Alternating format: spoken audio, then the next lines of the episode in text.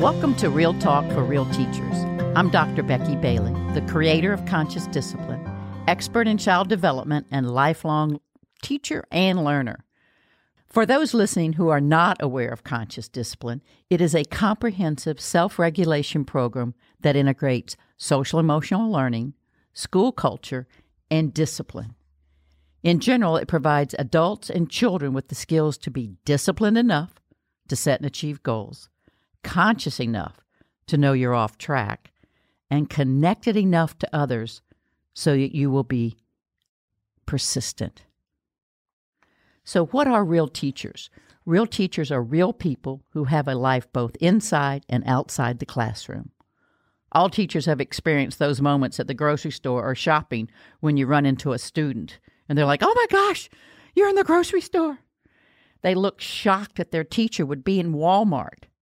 Sometimes I think school districts, state departments of education, others that make decisions for teachers forget teachers are real people with real lives outside of their school.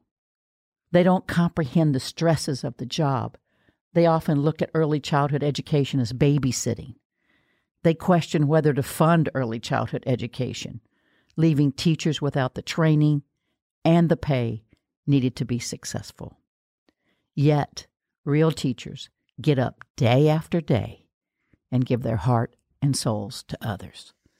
Real Talk for Real Teachers is a growing community of loving professionals who seek to love themselves as much as they love others. Today, we're talking about the unique situation of how to educate the homeless.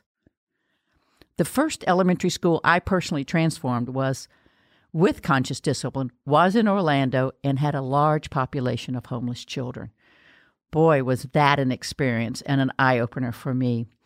I was lacking any experience with homeless children. Now, of course, I had heard the statistics, you know, half a million homeless, 25% are children. I mean, I knew the data. I had given money and time to local shelters and read research on the impact of homelessness on children. I was aware that homeless children suffer significant delays in all areas of development physical, emotional, cognitive, social, and behavioral. And by the time they reach school age, they have major developmental delays and emotional problems. I knew this.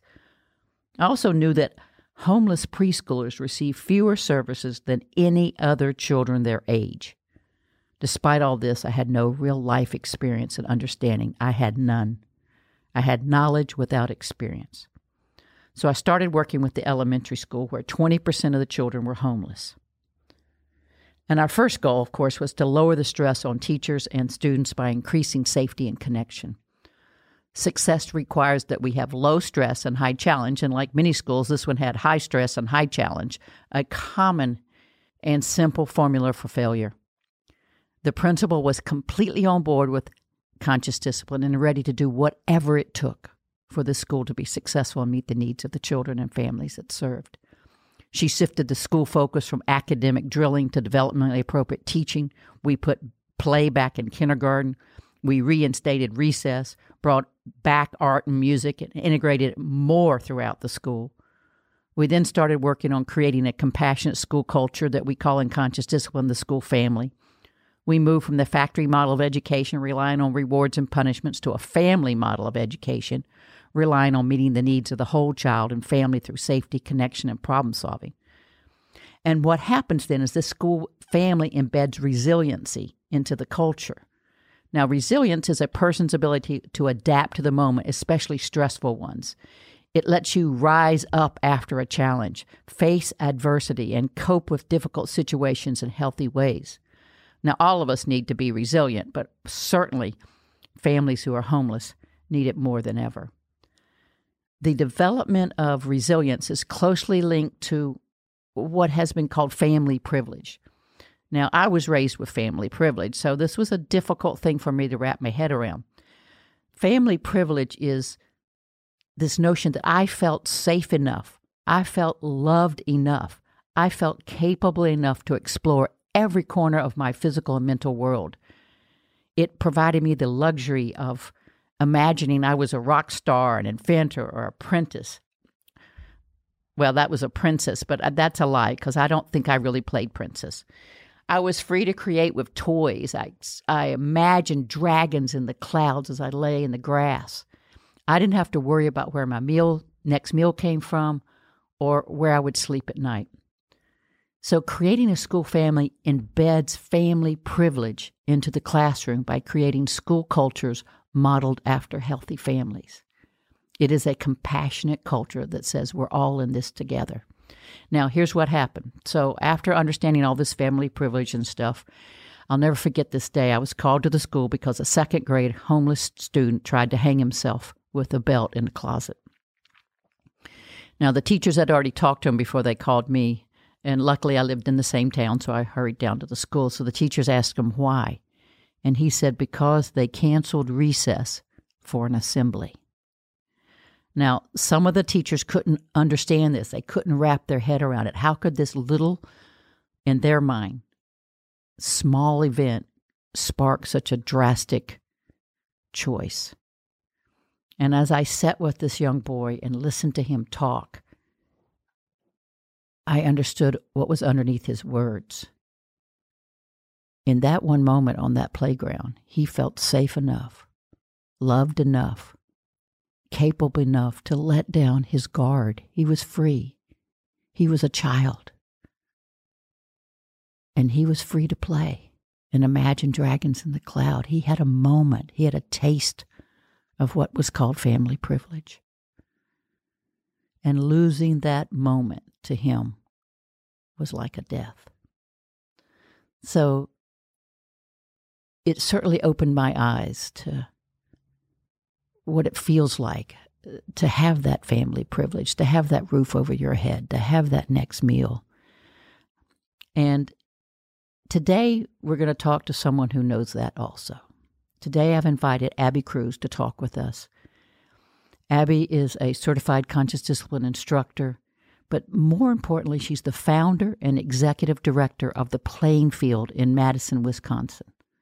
The Playing Field is a unique early childhood program created by Abby, which cares for and educates children experiencing homelessness right alongside children from advantaged background. She brought two groups of people together that you rarely find in the same place. So, welcome, Abby, to Real Talk for Real Teachers. Thank you for having me.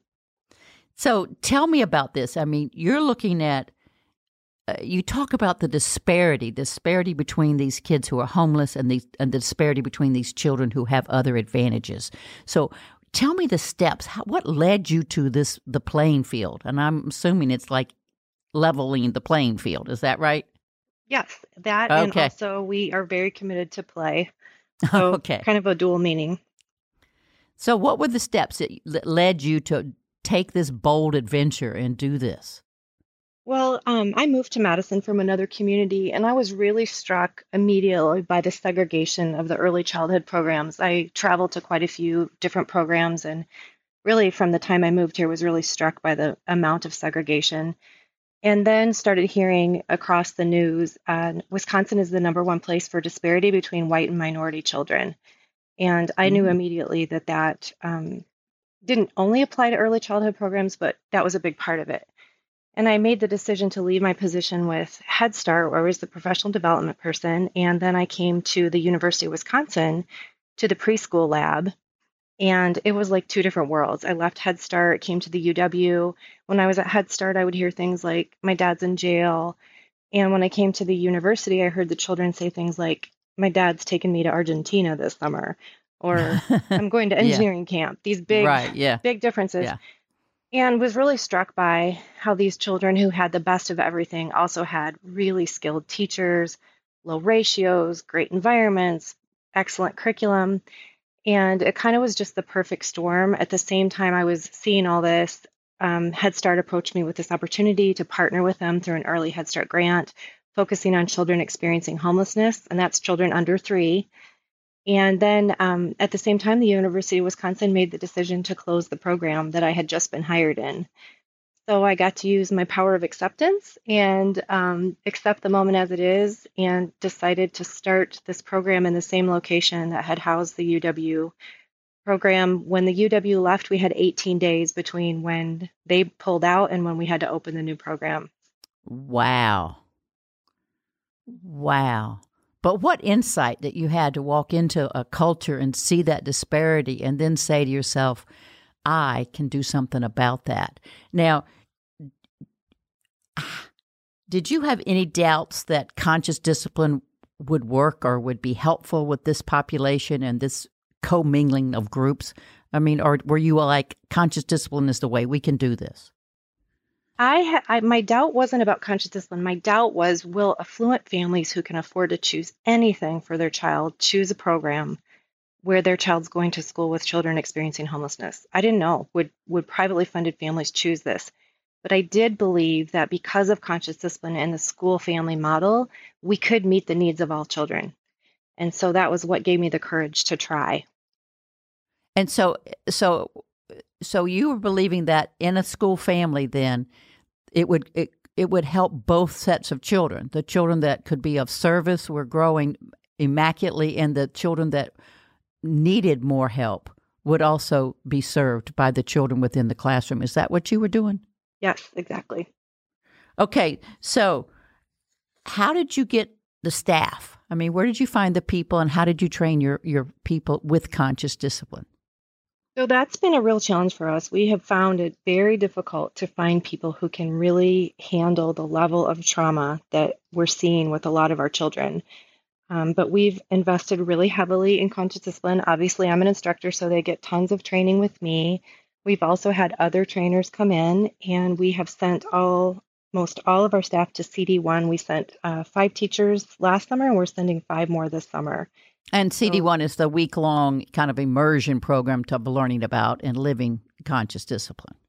Just, um, we just feel like we're one of the only programs that we know of in this area that's fully implementing conscious discipline. And there's nothing that these teachers come with in terms of past experience in their education that really prepares them to deal with the level of trauma that they're going to see. And we have this opportunity to offer them conscious discipline so they have the tools that they need. So, so give me an example. So, paint a picture for me of uh, of the behaviors that you're seeing uh, with the children that are experiencing so much trauma. So we had a little guy that enrolled with us right when we opened. He was really big for his age, but he was only two and a half. And he was one of the most stressed children I've ever worked with. He was biting everyone that got within striking distance. And the staff did a really good job of shielding the other children for the most part, but then they became the targets. So the staff was getting bitten a lot, getting bitten frequently. And um, every day, this little guy would wake up from his nap and panic and say, Where am I going to sleep tonight? Am I going to have a bed? Am, I don't like to sleep on the floor. And um, it's really heartbreaking when you can't answer that question. You know, you don't yeah. know where you're going to oh, sleep tonight. Yeah. And so um, I kept telling the staff eye contact, touch, presence, playfulness. And I walked into a classroom one day and the teacher was cradling like this big baby. And he had a big smile on his face and she had a big smile on her face. And they were eye to eye. And I had this moment where I was like, yes, we're doing it. And then he turned just that quick and he bit her in the arm. And I thought, what am I missing? And so I went back to some of my conscious discipline instructor friends, and somebody said, skin to skin contact. Don't forget the skin to skin contact. And so we started rubbing his back, rubbing his hands, rubbing his face. And really within a week, he quit biting. And what we saw over the course of the school year was this kid went from being overloaded with stress, completely aggressive to everybody, to being the most empathetic kid that I've ever seen. Um, just on a daily basis. Like he would, one day he was out on the playground and somebody walked by and kicked over this little girl's bucket of water. And before she could even, you know, have an have a reaction, he said, oh, "He kicked over your your water. Here, have some of mine." And he poured his water into her bucket. And um, one day, a little child got on the bus and they didn't have their bear that we use to say hello and goodbye to the children. And he said, Here, take my bear. And we just saw this kid develop this empathy. And I know that he would have been quickly expelled from any other program. But our staff mm-hmm. had those skills to work with him, and we're really grateful for those. Boy, that has to feel good on on your side to see this. And I mean, I know that it's not easy and it's a hard row, but you stuck with it, and it, and it had to be uh, exciting to see some success for your staff also. Um, yeah, those are the moments that keep us going. yes. So, how how do you deal with the with the parents? I mean, how are, how are you involving the parents who also don't know where they're going to sleep at night? Right. How? We um, we actually take the school model, the school family model, very seriously, and we do everything we can to help the families, just like we would if they were our own brothers or sisters or aunts or uncles. We have a family emergency account, and so when we have families that maybe they are sleeping in their car and it's going to be 20 below, we can put them in a hotel or um, I had a mom come in today and she needs diapers and wipes, and we were able to pull from that family emergency fund to help in those situations. We do have a family outreach worker who does a lot with the families around jobs and housing and that kind of thing. But um, we also provide conscious discipline training for our families, and we're actually expanding that next year. And um, I can just see that it's made such a difference. I mean, we had one mom who would come to the bus in the morning cursing at her children and after she participated in some conscious discipline training, she came to the bus and did I love you rituals with her children in the morning instead of cursing at them. So uh, oh, it's good wow. to see the families get those skills too. Right. And could you tell, could you see it on her face? I mean, couldn't you see the difference on her body and on the child's body? Absolutely. We, I mean, I can't tell you the transformation this, this mom, she would come to family nights and, and I would do a little bit of conscious discipline training at every family night. And honestly, I didn't think she was listening at all. I thought she just wanted me to be quiet so she could get to the meal. but she came in one day and she was in tears and she said, You know what? It's just like what you said. I'm parenting the way I was parented. I don't know how to connect with my kids. All I know is how to work and try to put food on the table. I need you to help me. And she invited us into her home. We did some conscious discipline training, not just with her, but with her older kids too, and saw them going from being very critical and very harsh with each other to being more loving and accepting and kind. And it made a huge difference. And the older kids, even their faces, when we would come, they would just light up. And mm-hmm. um, I remember the first time we went into the house, she was really really hard verbally with her kids, really harsh and saying a lot of really, really unkind things. And I was walking out, and the older boy was there, and I looked at him and I said, I see you. I see you. Since I've been here, you've washed the dishes, you've taken out the trash, you've helped your younger brother. You're so helpful. And he just looked at me with this look of shock on his face, like he didn't even know that he wasn't invisible. You know, like, what? You see me? And um, and that opened the door for us to work with a whole family and it was just beautiful to see the transformation to her bringing them to the bus and saying goodbye princess i'll be thinking oh. of you you know that wow. made the huge difference between what we saw at the beginning of the school year so now how let's go to the other side of the equation so you've got on one side you've got homeless children probably with more than the average trauma going on and then you've mm-hmm. got uh, more advantaged children. Of course, that doesn't mean they're short on trauma, but it, they're more advantaged. Right. How do those parents? Uh, I mean, do you have to talk those parents into coming into the program, or how's that gone for you? They just say, "Oh, yeah, this will be a great learning opportunity for both," or talk to us about that. I think there are enough people in Madison that want to see these issues of disparity addressed. And this kind of is an idea that was just right for the time. I think a lot of people can look at it and say, yeah, absolutely, this is this is needed in our community. And so we do tours a little differently than most centers. We only do center we only do center tours once a week and we lay our mission and our model out before people and we say if you choose to join our school family, this is what we expect from you. We expect you to get to know some of the conscious discipline practices. We expect you to get to know people that are different from you, to support our model and our mission and, you know, attend the family nights. And so it's not for everybody and and that's okay but the families that are here are really, really committed to this mission and model. And we're really grateful for them. Have you ever had a tour where it kind of, oh, like I wish you hadn't have seen that moment? Have oh yeah. Ever... Yeah, our um, uh, one of our questions that we thought about asking, we haven't done it, but one of the questions we thought about asking pers- prospective families is, "What are you going to think if your kid comes home and drops the F word?"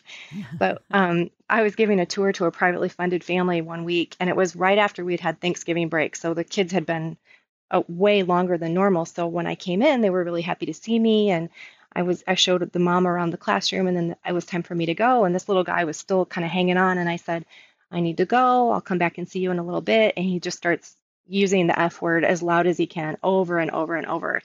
And I'm saying, you know, it's really hard. I have to go. I'm going to come back. Miss Sarah is going to keep you safe. And he's like, F you, F you. And I'm like peeling him off of me. And I finished the tour with the mom. And and at the end, I said, Well, do you have any questions?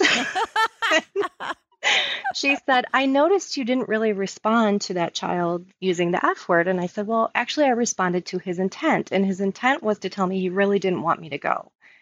And so when she left, I looked at my assistant and I said, Well, we'll never see that one again. but um, happily, she came back two days later with her paperwork and said of all the centers she visited, we were her first choice. Oh, wow. Impressive. He said, Yeah, you may be our people. So, do you do any kind of testing with the kids or monitoring of their development? I mean, have you seen improvements in language development, cognitive development? I mean, certainly I'm hoping you're seeing social emotional development because that's what conscious discipline about. But are you seeing the kids overall development increasing because the developmental delays in homeless kids are well documented? Can you see improvement? Yeah, absolutely. We are seeing such an increase in their ability to learn once they know they're safe and loved. Once we've met that need for safety and connection, they can learn just as well as any other child. And uh, really, the sky's the limit for them. And we're really seeing, I mean, they are tracked. We use a couple different assessments and they're tracked when they come in and then and then quarterly. But yeah, definitely we're seeing gains with them. And um, as as soon as they know that they're safe and loved, they can they can do everything that any other child can do. So, w- when they first enter your classroom, especially the homeless uh, children, what is your procedures with them when they first show up? I mean, Well, we do a pre-enrollment meeting with the family before they come. So we sit down, we meet the we meet the family, we find out a little bit about them, we tell them about us, we find out about their child as much as we can. A lot of our children come on the bus. So as soon as they get on the bus, we start our day. The bus is not downtime, the bus is curriculum time. And so it's there we do greetings when the children get on the bus. Um, we sing a little song to them about keeping safe when we buckle them in their seatbelts. We have little bye bye bears that they kiss goodbye for the families kiss goodbye and give to the children as they go. Um, a morning message on our bus. Everything that we do in the classrooms, we do on the bus. And so Wow. um, when they get off the bus, we we have everybody is like a party. We go and we say the bus is here, the bus is here, and so everybody comes out and greets the bus, and then we all go to our gross motor space and we do a brain smart start, which is an activity to unite, an activity to connect, an activity to disengage stress, and an activity to commit. And we start every day like that. It was really sweet. Last year we had this little guy, he'd been with us about two weeks, and then we got a new child on the bus, and that child was really, you know, stressed about being on a bus. These are really young children on a school bus. And we looked over and he was doing I love you ritual on her hand. oh, He was saying, This is what we do on the bus. that is amazing. I hadn't heard about that, that you do everything in the classroom you use on the bus. Now, who's riding on the bus with them? So we have a bus driver and then we also have a bus assistant. So the bus assistant is the one that starts implementing conscious discipline on the bus. Wow. And so now when you do your training, you train all everybody at one time or how, how do you do the training in conscious discipline? with the staff. Yes. So we have some days that we close for, for training and we do conscious discipline at all those days. But then when we bring new people on, we onboard them. We use the videos, the conscious discipline DVDs, and um, some training with me. And then if we have several new people, we'll try to pull some extra trainings like in the evening. But we have um, pretty extensive training for people before they get to, to go to the week long conscious discipline in Florida. Wonderful. So now, what advice would you give um, to anybody who wanted to either try to replicate this model that you have or someone who's just dealing with providing services for homeless children? What if you say what's the most three most important things that you would say? Here's what you've got to start with. You got to do this. You got to do this. You got to do this. How would you help them start? What's your advice? Wow, that's that's a tough one. Um, I I mean, honestly, the replication of this model is something that I've thought about a lot because without our Head Start funding, I don't know how we could stay afloat, to be honest. So funding is is obviously a big piece with any nonprofit. So the first one is the financial consideration of trying Financial to keep it consideration. The Right. second thing I would say is um, is invest heavily in training the staff. Um, you know, kind of our our phrase around here is everybody wants to work with the homeless babies until they actually meet the homeless babies. And that's not Yeah. because there's anything wrong with the homeless babies, but because people come in and they don't have the skills. And so we invest heavily in training our folks. And, and I think that's critical to anybody thinking about working with kids exposed to trauma. And then my next advice would just be to keep with it. There's days where it's really, really hard and you wonder, are you making a difference? And then you have those moments where you can see that you are, and you got to let those moments carry you. Right. So, with that, can you tell us about some of the one of those, or, or pick one of those hardest moments that you can remember, a more recent hardest moment, and how did you get through it? I think the hardest moments for us are when families disappear, when we've invested really heavily in a kiddo and his family, and then, you know, for whatever reason, the family falls off the radar. Um, we had a family, the children enrolled with us. They were in foster care. They were enrolled by the foster parents. They were put back with the family after a few months. The family was experiencing homelessness, so they were living in a hotel. Um, there was domestic violence, there was substance abuse, there was all kinds of things. And through this whole period, we were the constant. And our model is really built on attachment. Our teachers stay with their kids as long as possible. We don't switch teachers very often. And so um, we had invested all this, and then something happened and um, and the family just disappeared and we didn't know where they were and we couldn't find them and those are the moments that really are are really hard to face and you wonder like did we do anything did we did we make a difference and i have to step back and look at it and think i know that we gave those kids some skills that they that they're going to need i know that they're leaving here and they're going to face difficult things but they're leaving here with skills they wouldn't have had without this place No question. Absolutely no question. So, if you had now talking to teachers, not replicating a program or doing what you're doing, but if you just had some steps for tomorrow. So, people are facing children with trauma, they're facing children who have huge behaviors. What would be your top three things for their step? What could they do tomorrow that might help them and the children in their care? What's the first thing? I think everybody that's in this field has those moments where they're like, there's got to be an easier way to make money. I could work at Starbucks, I could anything. Um, and especially when we see increasing difficulty with managing behaviors. And I, my best advice to teachers is it's not happening to you. This behavior is not happening to you, it's happening in front of you. And I got that from you, Dr. Bailey but it's really impacted the way I think about things. When I see a behavior, it's not personal, it's not happening to me. And then I can shift my focus from how do I make this child stop whatever he's doing to how do I help this child? And so, number one would be to stop taking it personally. Number two, I would say um, focus on that child's need for safety and connection. And, and think about the people who've been able to teach you over the course of your life. They're people who you've been connected to. So make a connection with that child and you'll be amazed at what that child will do. And then my my third thing would be don't give up. What you're doing is is just exponentially more important than being a rock star or an athlete or anything else and we're never going to get the accolades or the public reg- recognition that we deserve in this field but what you're doing is is so important and um, don't give up Excellent. Excellent. And I'm going to take that to my heart. Can people come see you? Absolutely. We've already had some people come visit. Wonderful. The name of the school, it's the Playing Field in Madison, Wisconsin. And if you want to see full implementation of conscious discipline with two groups of children merged together in one school family, then this is the place to go visit. So, any last things you want to tell us, Abby? If you had a voice and you could get on the microphone and talk to everybody in the world, you want them to know this. Any last thing you want to say? If I could talk to everybody in the whole world, I would say that we need to invest in our zero to five.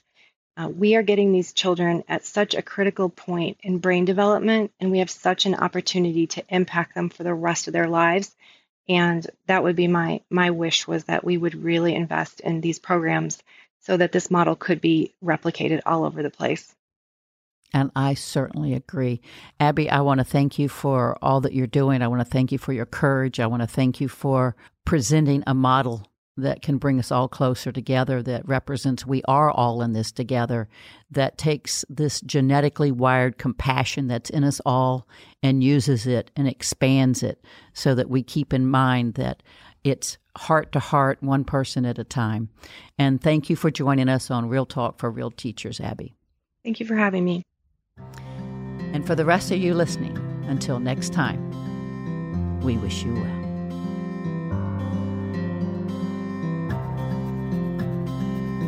For more episodes of Real Talk with Real Teachers by Dr. Becky Bailey, visit consciousdiscipline.com forward slash podcasts. You can also subscribe to this podcast on iTunes, Stitcher, or your favorite podcast app.